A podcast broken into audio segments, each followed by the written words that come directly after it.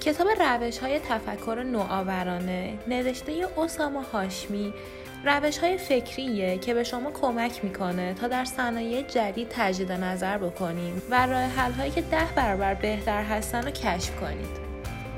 تو سالهای اخیر کارآفرینا به طور فزاینده ای روی تکنیک های کمسود استارتاپ ها و پیشرفت های افزایشی متمرکز شد.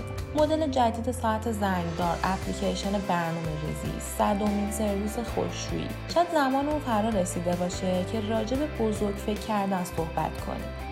و به راه حلایی که ده برابر جذابتر هستن دست پیدا بکنیم. خوشبختانه نویسنده بیشتر این کار سخت رو انجام داده و 20 تا چارچوب برای تمرین بیشتر ماهیچه هایی که راه حل های ده برابر بهتر رو پیشنهاد میدن جمع بری کرده. به عنوان مثال ما اغلب می‌تونیم با نگاه به فضای منفی اطرافمون سوالات بزرگتر و بهتری رو پیدا بکنیم. به جای اینکه بپرسیم فیلمنامه نویسان تو جهان چقدرن و چه مشکلی تو این زمینه دارن سعی کنیم بپرسیم که چرا افراد بیشتری فیلمنامه نمی نویسن چرا داستانه بیشتری نوشته نمیشه؟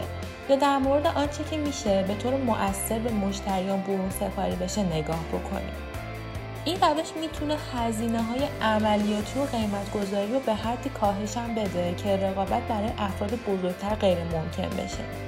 مثلا اوبر و بی به طور مؤثری از واگذاری دارایی و مدیریت موجودی در مقایسه با تاکسی معمولی یا هتل استفاده می‌کنن.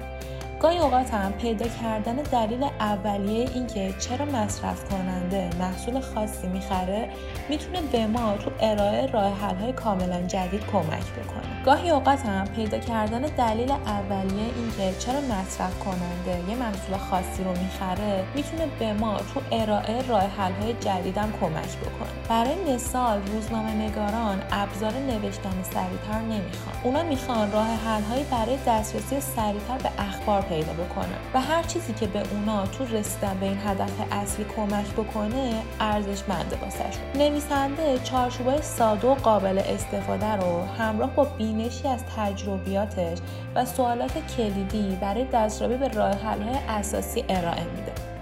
هدف اون کمک به کارآفرینای جدیده که فرصتهای جدیدی که ارزش دنبال کردن و دارن و تو مسیر جستجوی چیزهای معنادار که واقعا دنیا رو به مکانی بهتر تبدیل می‌کنه پیدا کنن.